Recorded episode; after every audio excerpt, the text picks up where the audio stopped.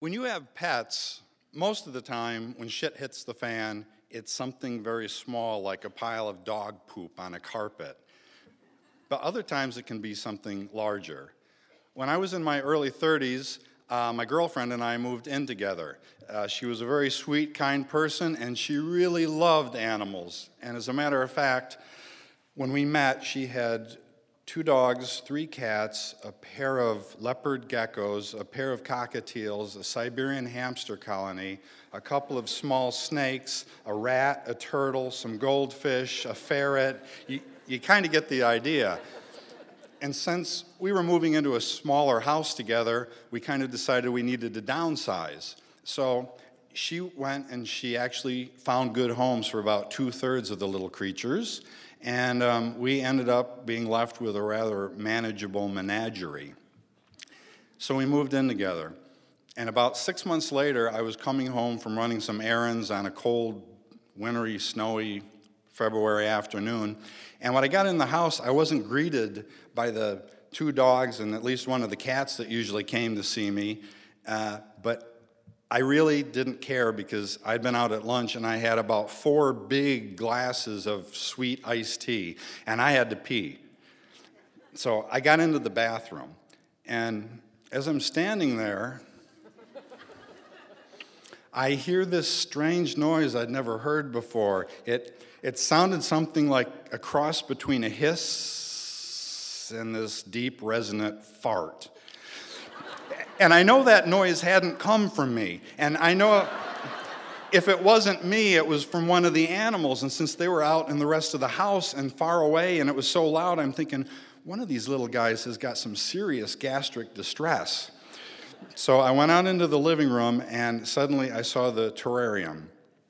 And what I hadn't haven't mentioned to this point is my girlfriend's pride and joy was Balboa, a seven and a half foot boa constrictor, you know, that she had raised from a little guy, but my girlfriend was on the petite side, and as that snake grew and grew over years, she didn't pick it up as much. So it wasn't used to being picked up, so it didn't like getting picked up. It really got annoyed by being picked up.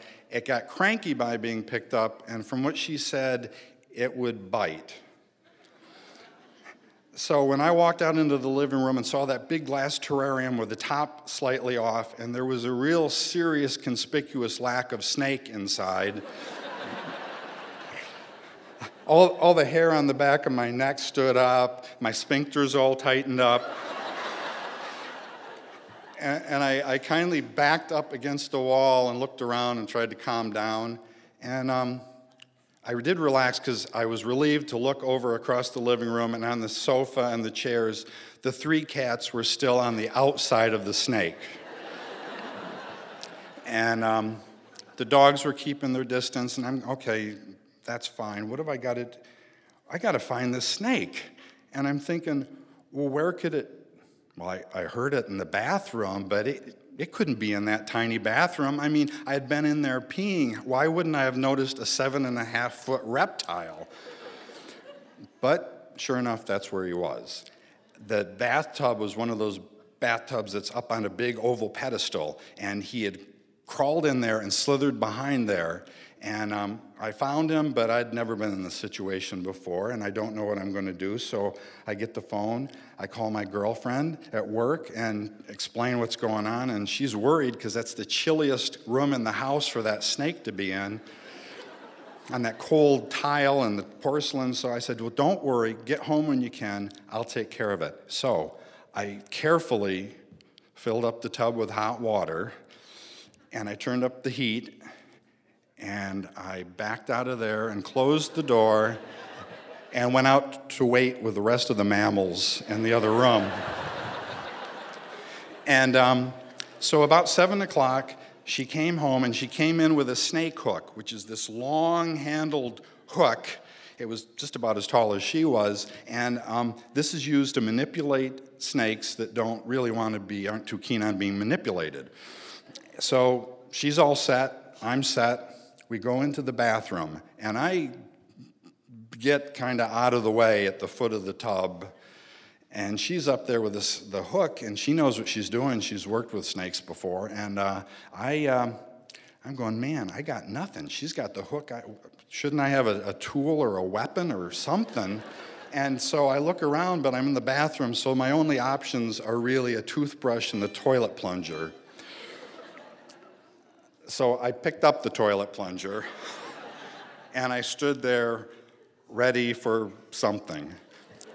And um, so she got up there in the tub and she got the snake hook down behind it and she had looped it around like one of the bigger coils on Balboa and was trying to pull up, but that's a big, heavy snake and that hook wasn't up to the job and it actually bent.